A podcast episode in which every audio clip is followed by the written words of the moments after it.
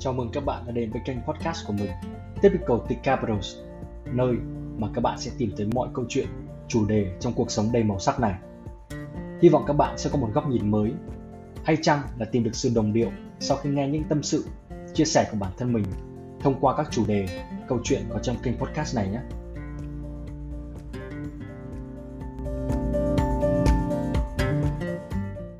Hello mọi người, chủ đề của ngày hôm nay thì như các bạn cũng đã thấy ở trên phần tiêu đề đó chính là bàn về vấn đề học thạc sĩ. à, đã bao giờ các bạn có suy nghĩ là khi học xong đại học rồi thì sẽ học tiếp lên cao học luôn không?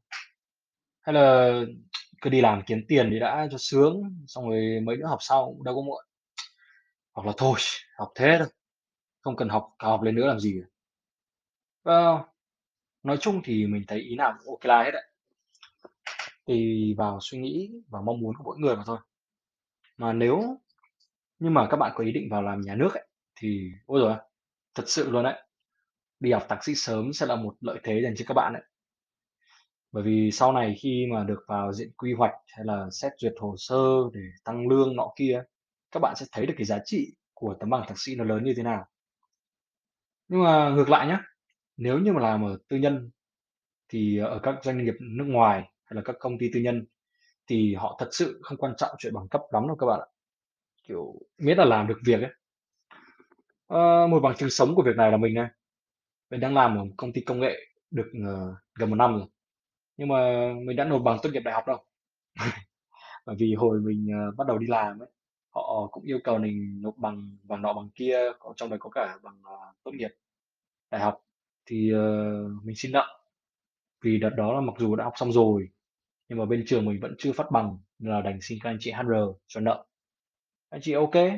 Xong rồi tận gần một năm nay rồi không thấy có ai ý ới gì mình về chuyện kiểu nộp thêm giấy tờ nộp thêm bằng biết cái thứ gì cả. Thì thôi mình kệ trả nộp. À, với cái quan điểm cá nhân của mình ấy, thì ờ, mình muốn học cao học. Kiểu có được một cái tấm bằng thạc sĩ là mục tiêu của mình vì mình thấy nó nâng cao được giá trị của bản thân mình hơn Ừm, hơn nữa là khi mà viết vào CV xin việc cũng trông ngoại như cóc ấy chứ.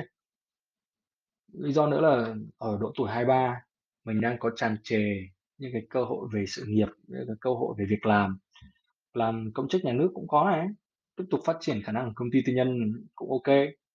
Ờ, và chính vì thế nên là mình chưa thiên hẳn về cái lựa chọn của mình về phía nào cả. Nên là mình cứ thế tiếp tục, mình vừa làm, mình vừa đi học nâng cao trình độ. Để sau này đưa ra được quyết định gì thì, ờ, mình có đều có sẽ có đủ các cái bằng cấp hay là các cái năng lực để đi theo sự lựa chọn đó, mà không cần đắn đo là suy nghĩ gì quá là nhiều. à, bật mí các bạn là thật ra mình cũng đã đăng ký học thạc sĩ ngành quản trị kinh doanh rồi. Vì, ờ, mình dự định trong tương lai dù, có làm nhà nước hay là làm tư nhân thì mình cũng sẽ làm một mảng, uh, gọi là, kinh doanh tay trái vậy. Có thể là bán nước hoa, ờ, bán đồ ăn vặt. Mình cũng chưa biết đã, nhưng mà mà mình chắc chắn sẽ làm. Và học thêm các cái kiến thức về quản trị cũng như là kinh doanh, thì đối với mình, mình nghĩ là đây là một nước đi đúng đắn của bản thân. Và tháng 8 này mình sẽ bắt đầu học, hào hứng phết đấy các bạn ạ, không biết là như nào. Anyway, quay trở lại với nội dung chính nhé, kiểu nên hay là không nên học thạc sĩ.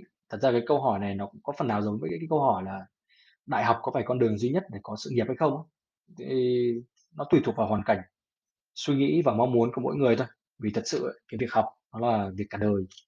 Xuyên suốt quãng đường đời của bạn thì bạn sẽ học, chắc chắn là bạn sẽ học, chỉ là theo cách này cách khác mà thôi.